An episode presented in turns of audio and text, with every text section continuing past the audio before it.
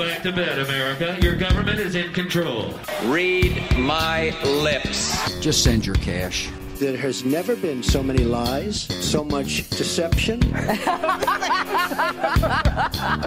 anyone notice this? I feel like I'm taking crazy pills. Ah! Please clap. It's time for the Mike Madison Show, a new breed of conservative talk. Now, here's your host, Mike Madison. Showtime.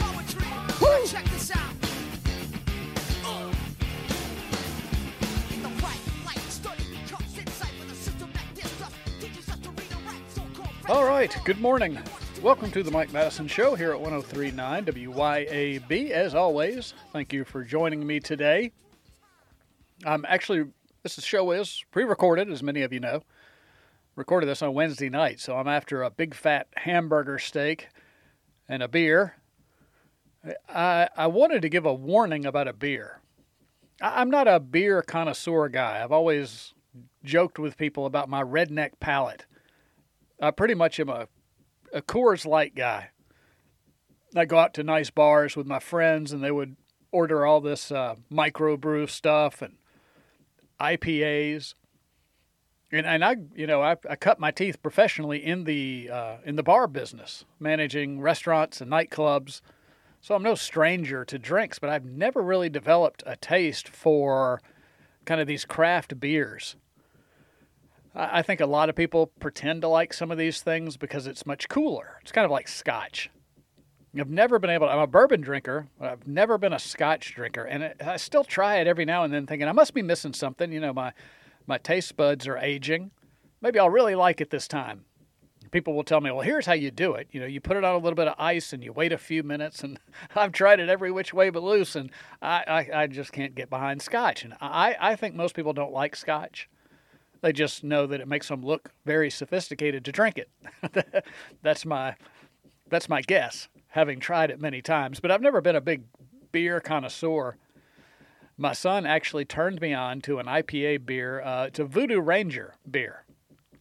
You know, I'm not necessarily doing a plug for them. Depending on what your goal is when you drink beer, you may or may not try it now. But I'll tell you what, I this past weekend, pizza and beer much as I try to keep my eating pretty clean on the weekends, I'll love pizza and beer. And I got a especially good pizza, and I, I probably ate too much of it. But along with it, because I was eating probably a good half of a large pizza, I had three beers. Now, to most people, I would imagine that doesn't sound like much. But I had three of these Voodoo Ranger beers. And I looked later the next day through the fog of my hangover, only to realize they're about 10% alcohol. If your child, if your child uh, is, is caught with beer and you see that it is a Voodoo Ranger and you check, look, this thing knocked me on my butt. I'm no stranger to beer. I'll have a beer, I'll have a bourbon. I found myself after eating that pizza, uh, next thing I knew, I was online playing poker. Not that uh, I was doing it for money because our government says that would be illegal. So, of course, I wasn't doing it for money. but I found myself online gambling and woke up Sunday morning with a hangover from three beers. Never happened before. So, parents, beware if you see your kids with this Voodoo Ranger. For adults, if you choose to imbibe and want to try something with a little kick to it, there's my recommendation. Anyway, only one Coors Light in me tonight, so I'm fine to do the show. You know, I was I was I was looking at the stock market before I came on. I, I think I understand economics better than most people. Now, that doesn't mean I'm an economist. It doesn't mean I'm some great trader anything like that. It's just that most people spend almost zero time actually studying economics, paying attention to the markets, the bond markets, and you know, I can rattle on about that stuff. I find it pretty fascinating. But as much as I think I know, don't follow me for stock market advice. I am so on the wrong side of the stock market right now. It's not even funny. Now, I think I can see the future. And I think there is a crisis coming that is inevitable at some point. And the further it goes, I also understand that the worse it's actually going to be when it finally hits. But this market behavior, I was looking yesterday. I just started seeing the headlines. I guess CPI the inflation number beat by a tiny amount. And so everybody started trading.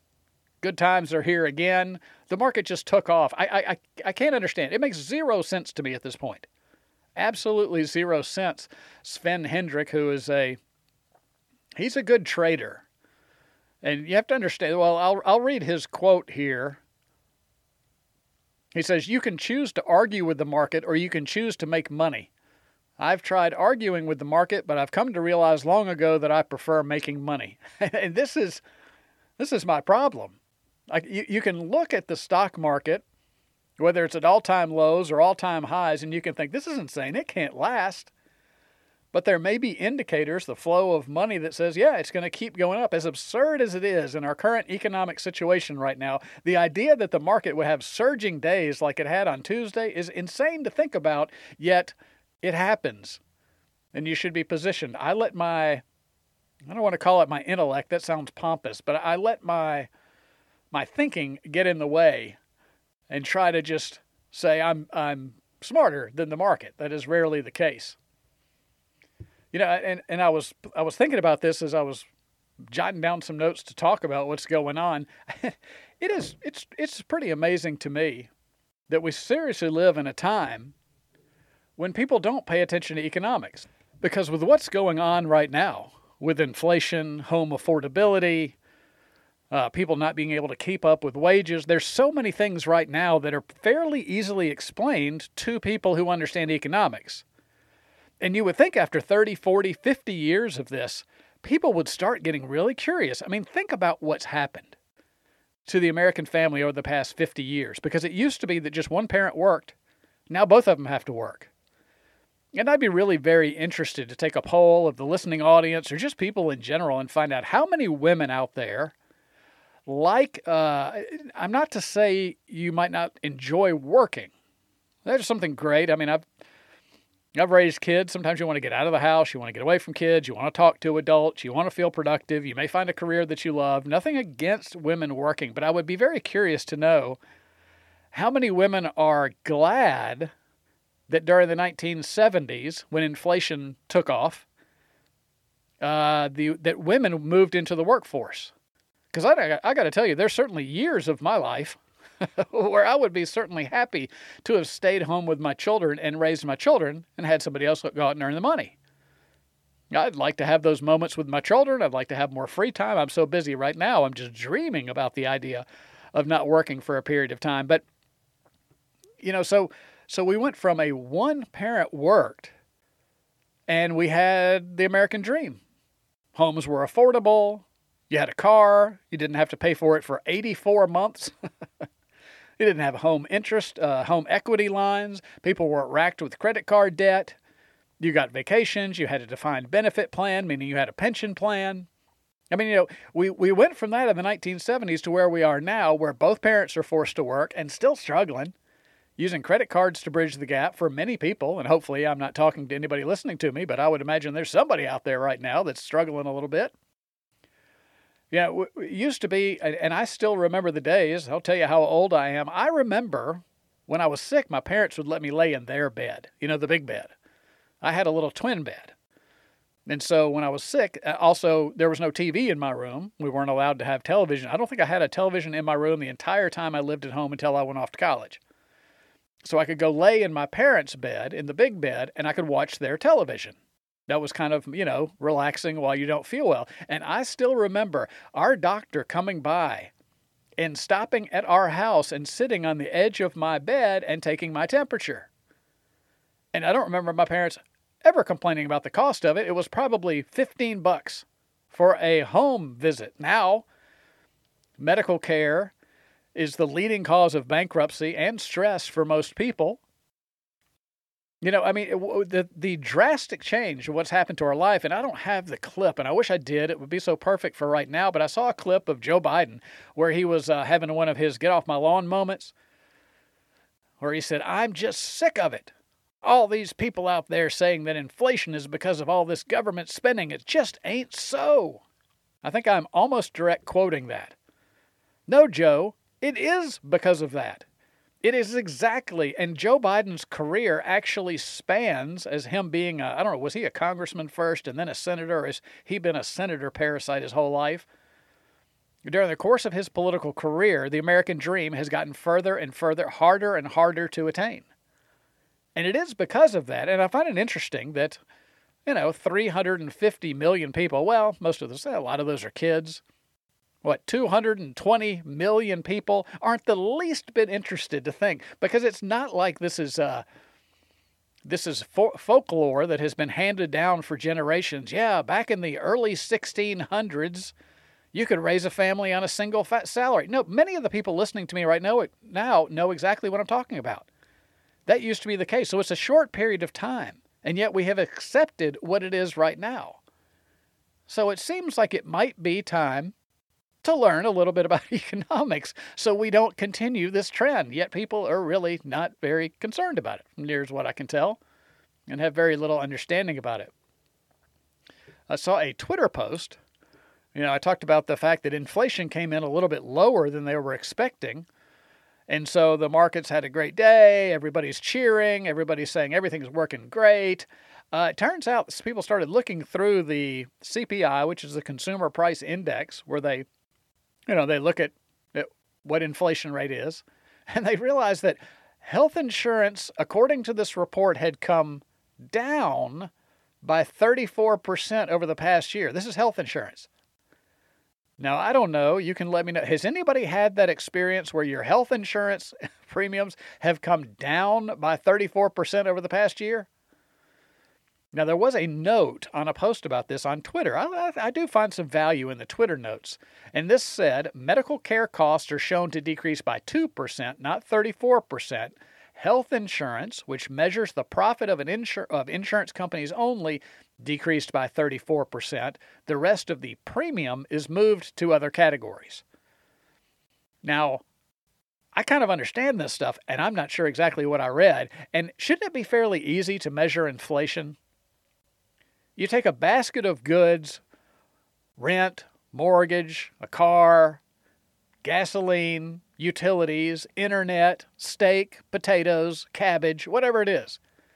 You take just a constant list and you just constantly reprice these things month after month. How hard would that actually be? Instead, they use all kinds of adjustments. Some of the numbers they give us are without food and energy.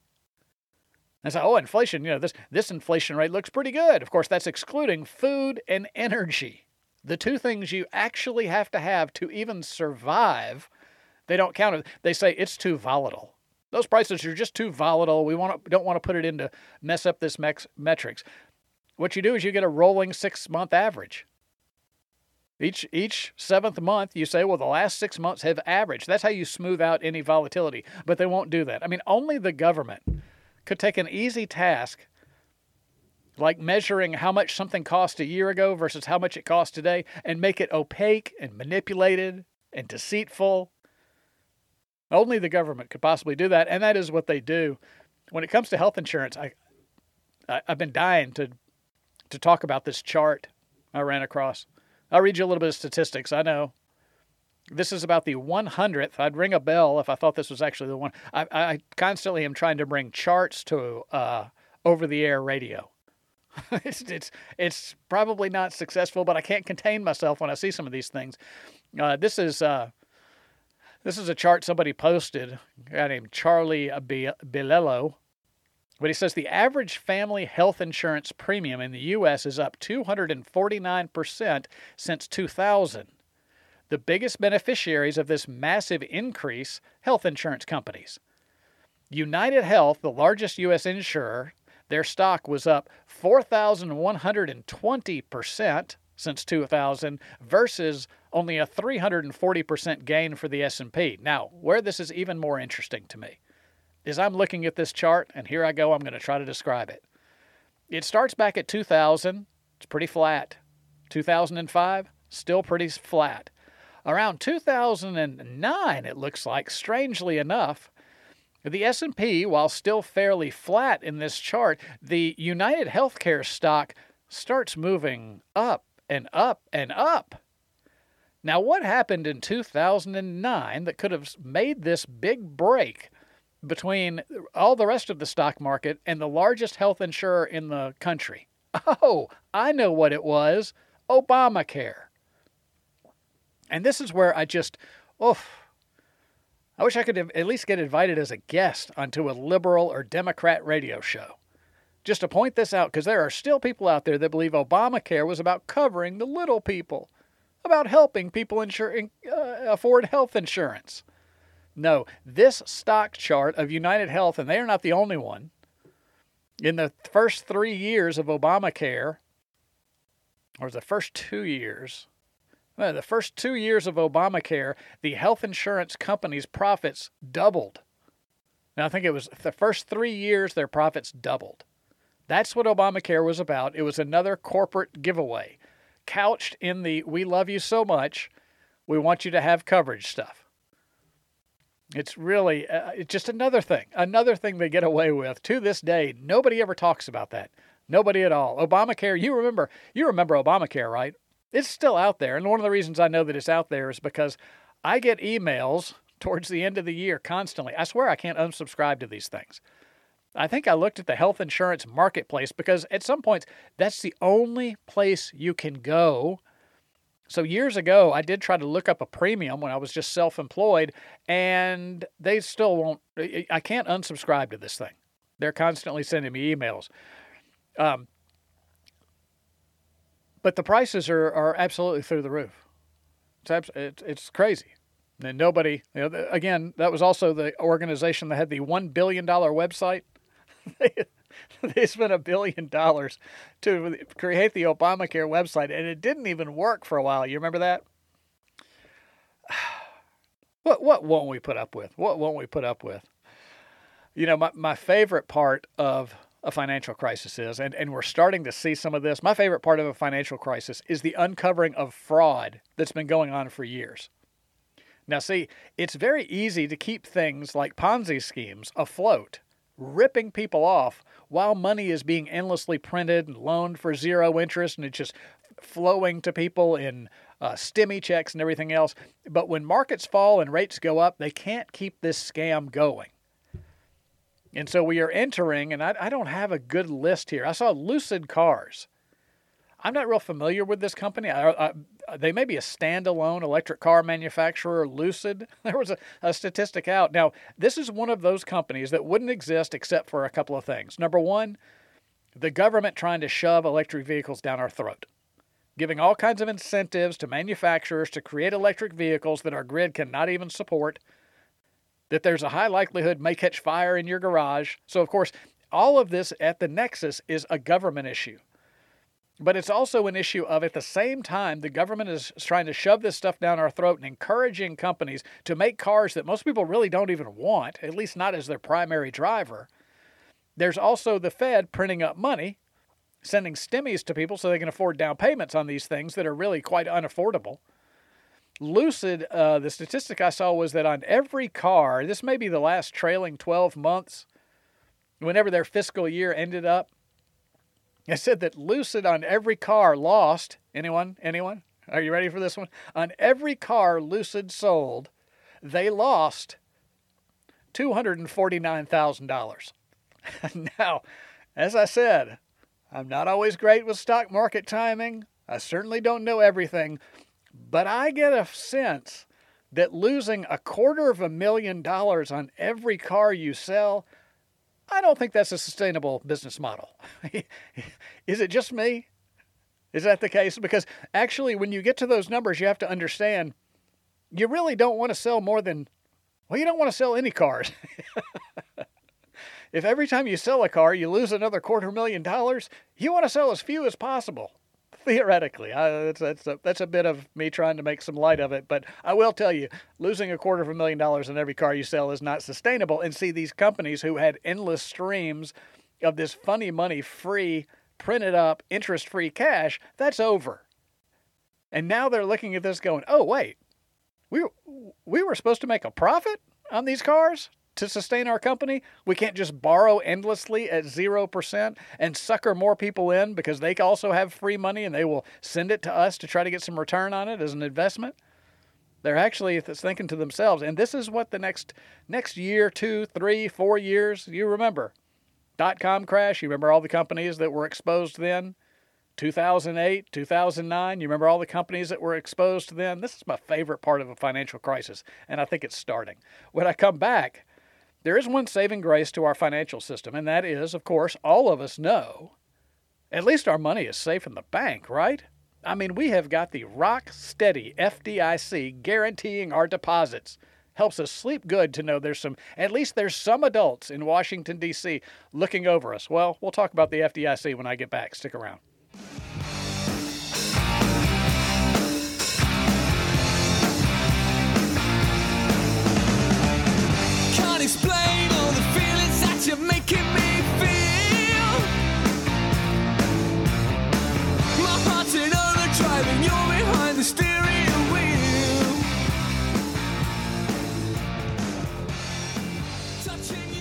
When I tell you that this country and our government is run by the worst among us, I don't know if people chalk that up. Oh, the guy's a libertarian. He just hates government. He's unreasonable. No, I'm, I'm saying that just as a human being. We have got some of the worst people that humanity has to offer running not only our government, a lot of governments around the world, but we really, we've got a special class of just freaks and weirdos uh, in charge of us. Did you see this uh, expose on the FDIC? That's right. That rock solid institution. They've got those very boring, bland signs at the bank right next to where you hand over your hard earned savings into uh, to the bank teller. You're protected by the FDIC. A brand new expose out this week paints banking regulator, the Federal Reserve Insurance Corp, as a toxic work environment where strip club visits, sex with underlings, and drinking at work, not to mention male workers texting female coworkers photos of their genitals, were all part of the day to day culture. that should make us all feel better. Uh, this story might cause a bank run. A Wall Street Journal expose was out on Monday, and hours later, FDIC Chairman Martin Gruenberg announced that the agency has engaged Baker Hostetler for a comprehensive review following. yeah. Hey, hey, don't worry, don't worry. Keep your money at the bank. The FDIC is going to investigate itself with a law firm that they hired, and I predict they'll find some limited wrongdoing. Uh, they'll probably can a couple of people to put a public face to it, and then it'll carry on as usual. In a staff video, Gruenberg stated that necessary changes would be made based on the law firm's findings. The journal's investigation revealed several incidents at the FDIC, including a male supervisor in Denver engaging in sexual relations with an employee, bragging about it to colleagues, and encouraging her to consume alcohol during work hours. This is the supervisor. Additionally, it was reported that senior bank ex- examiners sent inappropriate images to female staff and extended invitations to a strip club. Despite these allegations, the implicated men remain on the FDIC's payroll. Good luck to all of us. I'm telling you, I, I don't know what it is about this government. It's like a a degenerate magnet in Washington D.C. Now I don't know if all these people are based in Washington D.C., but the FDIC, it's the F in there that I. It is the federal, the Federal Deposit Insurance Corporation, which we shouldn't even have. It actually encourages banks to take unnecessary risks. Now, any good libertarian who understands these things will tell you uh, we might actually do some research into the financial health of our banking institutions if they didn't try to lull us to sleep with this FDIC guarantee. And, and just spoiler alert here the FDIC does not have near enough. if there was a true banking crisis in this country as it stands, I wish I had the. I've seen the statistics before. I don't know, there's something like they can insure 6% of all deposits actually. If we had a like a real top down, banks took our money, a bunch of fraud exposed, black hole stuff, I think the, the FDIC they're really they're going to be of no use to us in a very very large banking crisis. But if you're looking for pictures of male genitalia, apparently the FDIC may be the place to go. I wanted to get into this clip too. Boy, I'm kind of running out of time here. Yeah, I tell you what, I'm gonna I'm gonna take a break and then make an executive decision because IBM is making a change to its retirement plan. and I think it's it's kind of interesting. Yeah, I think I'm to do it. I've got a lot of stuff for today's shows, but I think this is at least interesting enough to me because it'll this will be one of those things that if I point it out now and then flesh out the idea a little bit, I may look like a prophet years down the road. So I'm going to go ahead and do that. Stick around. I'll be right back.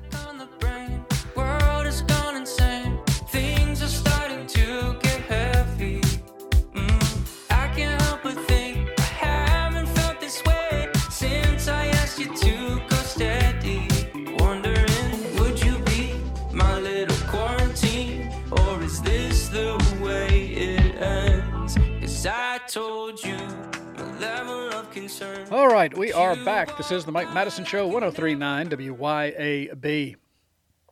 So, as I was talking earlier about what what kind of the average American middle class family had back in the 1970s, one of the things was instead of a 401k at the time, you had a pension plan. And a pension plan, for those of us who maybe have never seen one in our entire lives, is basically, you know, for every year, a lot of people put in state service. You know, you work for the government and you can work for 20 years, 25 years, whatever it is, and retire with full benefits and then go out and get you another job and have a double income for the last part of your life. It's a genius plan. As a libertarian, I got to tell you, I'm not thrilled by that idea. But people had, uh, a lot of people had these pension plans which guaranteed you an income. You weren't subjected to the whims of the stock market. You can imagine somebody who had saved their whole life, invested in the markets, and then decided to retire in 2002 after the dot com bust, and they watched 60% of their portfolio go poof within about a year and a half. Similarly, if somebody was to save all their money and decide to retire in 2009, 2010, ouch. So the the beauty of a pension plan is that you're not subjected to those kinds of swings. You have something that you can count on, something that's calculated, and so for a lot of people that's a very good thing. Now, IBM has made a switch, and I'm going to play this clip. It's a long one, and I should have chopped it up and played the meatiest parts, but I think they get pretty quick to the point uh, in the beginning of this thing, and then I'll tell you where I think this may be headed. a recent announcement that just came out yesterday from IBM where they're changing their 401k plan to a defined benefit plan. Now this feels insane, right? They're they're converting from a 401k plan which means they make contributions matching their employees to um, a, a you know defined contribution plan that accumulates in the employee name and you know is um, has been by far the most popular vehicle for people to invest in a long time, right? They actually just announced that they're switching to a cash balance defined benefit plan where they're offering a guaranteed return to their employees of effectively treasuries plus 2%. Um, that's actually not true, by the way, in the short term. So, like the structure of this this is extraordinary. But I'll just cut to the chase and say all of it actually appears to be a way for IBM to issue bonds to its employees, and that actually But they're selling it as guaranteed. You know, they're giving their employees guaranteed returns. This is terrific. You'll love it. Yep. Which which is, by the way, exactly what an investment grade bond is, right? It's or any bond for that matter. It's a guaranteed return. Guess what? You're going to love it. This goes a little step further, right? Because it actually does offer an element of guarantee to their employees. It's you know, IBM has always been a pension innovator, so I think this is actually a really important one. So I'll leave it there. Um, so if you understand, a defined contribution plan is a 401k, and you take your risks uh, in the underlying investments, whatever you choose to invest in, and then however your investments perform when you retire, that's what you got. A defined benefit plan, you don't have the risk of the market. They just basically tell you with enough, you know, years served, they'll give you the calculation, and here's what you'll draw on a monthly basis when you retire. You can also opt in many cases for a lump sum, but it's reduced, right? So, to a lot of people, the idea of the safety of the defined benefit, meaning you just get this guaranteed retirement income, is quite attractive. What I find interesting is that IBM is rolling this out now. And if you heard what he said, he said it looks like this is a very good way to sell their employees IBM bonds.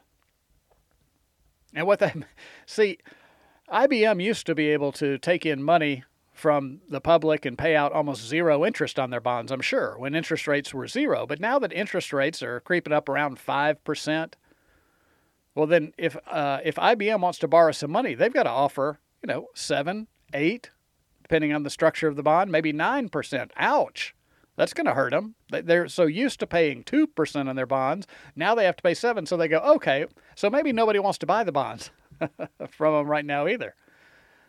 That maybe they would have to offer such a high interest rate to get anybody to buy their bonds. So now they've got their entire staff. I don't know how many people work for IBM. I should have looked this up. I'm sure it's in the hundreds of thousands, I would imagine.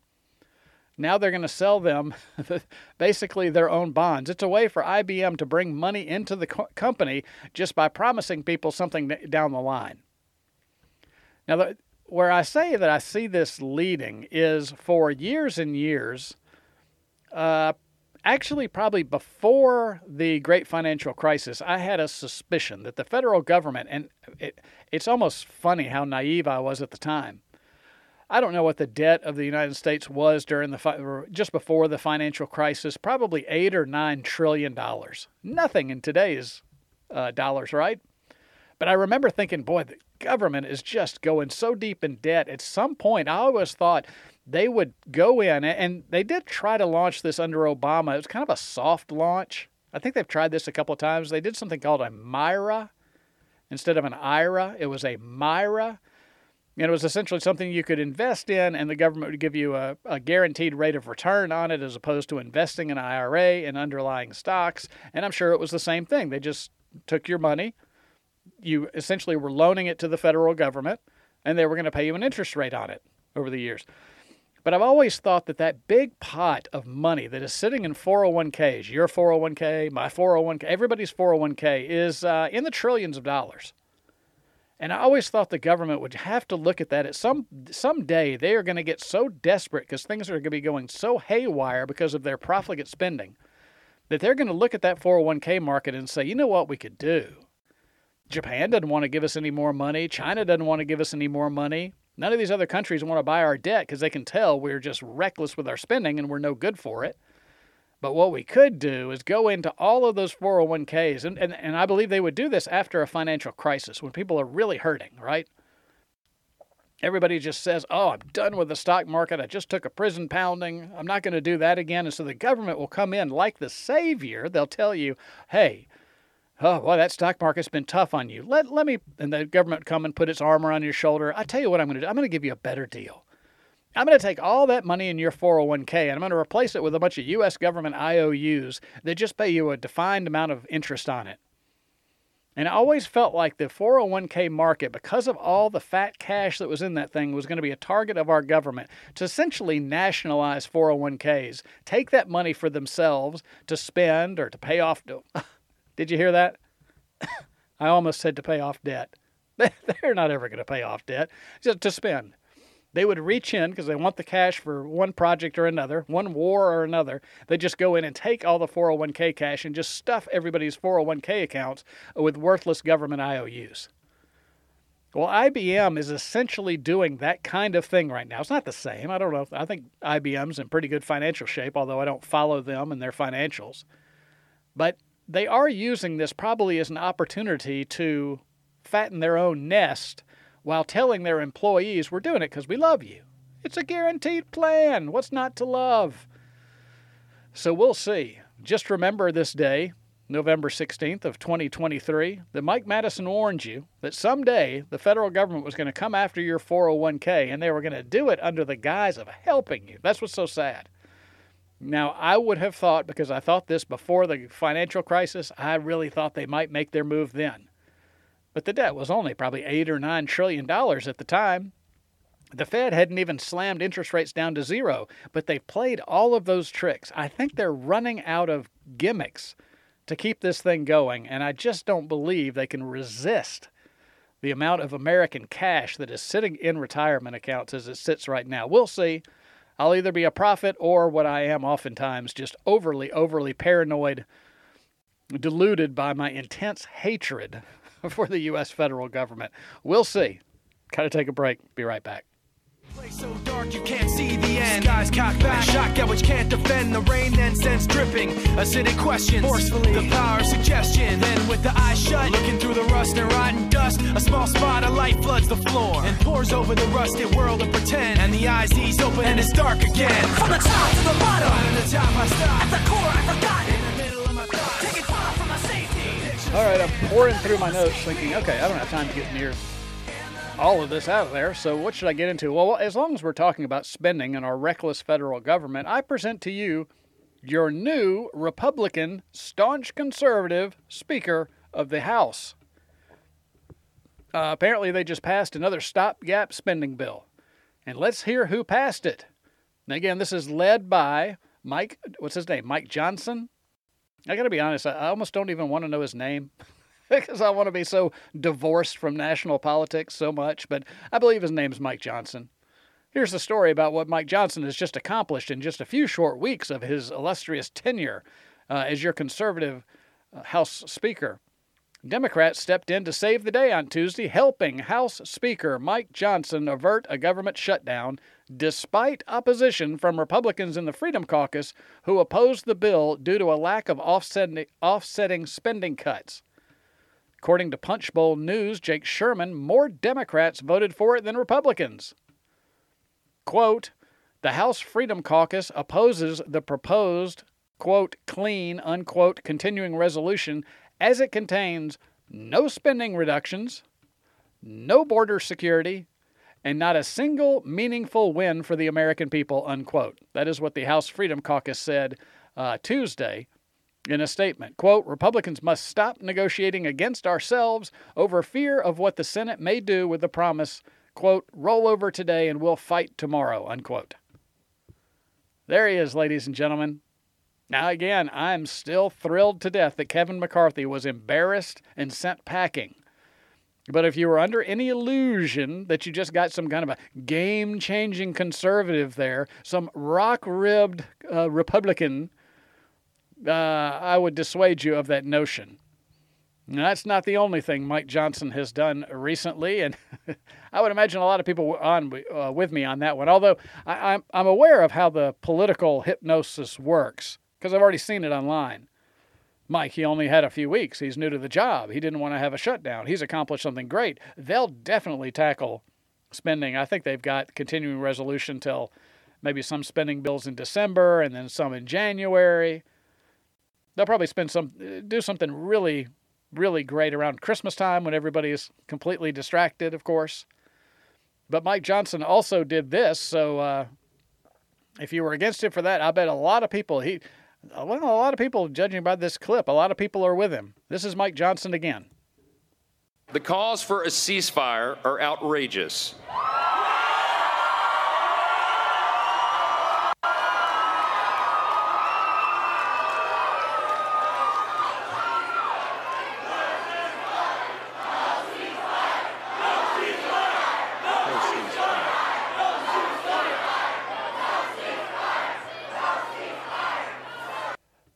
Cow. Now, there's a lot of people out there that will agree with that. Uh, why don't they just chant, kill more people, kill more people, kill more people? It does, doesn't it kind of seem like the same thing? Now, I, everyone says, uh, I don't even want to go through all of the talking points that are justifying this war. But this is Mike Johnson, of course. He was speaking at the uh, large Israeli rally uh, in Washington, D.C. And I, I, wouldn't blame a giant rally of Jewish people outraged by what Hamas did, that absolutely horrific attack, saying, you know, defeat Hamas, defeat, dismantle Hamas, something like that, but no ceasefire. That's kind of interesting, isn't it? I mean, ceasefire just basically says we're going to stop killing people, right? Both sides. I, love the talking point. Oh, well, Mike, there was a ceasefire until October 7th. Well, you know, I mean, I guess that's one way to put it. The Palestinians were still living in an open air prison. They were still having their homes confiscated and bulldozed. Their kids were still being shot in the crotch for slinging a rock across a wall. But so I guess you could consider that a, a ceasefire as long as the Palestinians just t- stood back and took it, took everything that the uh, Israeli government had to dish out. But uh, there's also a picture of Mike Johnson at this at this rally. See, I know there's a lot of people out there who they may wrestle with this inside their minds. They'll never say it in front of the tribe, but it kind of feels brutal what Israel's doing. There is a lot of footage of a lot of children with a lot of blood uh, on the limbs they have left. And so I would imagine there's times where your conscience must knock on you a little bit and go, gosh, can, can we really support this? I mean, I, I don't like Hamas, but, you know, a, a two and a half year old girl is not part of Hamas. She didn't vote for Hamas. She doesn't know what Hamas is. She might not be able to say Hamas. So you, you probably wrestle with that. But the, I think the saving thing is, is that people think, well, I can't do, I can't be with the pro Palestinian people, the people that are trying to make Israel stop because if I do, I'm going to look like some radical Democrat or liberal. So the tribe keeps you chanting for more war and more money to Israel. But that's interesting because on this stage of this rally was Mike Johnson holding up the hands, you know, kind of the victory thing, like when a fighter wins a fight, lifting the victory hands. He was holding hands with Hakeem Jeffries and Chuck Schumer. Huh, that's interesting. And and it, as it turns out, while you don't maybe share a belief with Rashida Tlaib or Ilhan Omar, and believe me, I can't stand a lot of what those people stand for. So a lot of people say, well, if Rashida Tlaib or Ilhan Omar wants a ceasefire, if they stand with Palestine, I can't do that because I don't want to be seen as some radical Democrat. Well, you know who you are supporting the position of?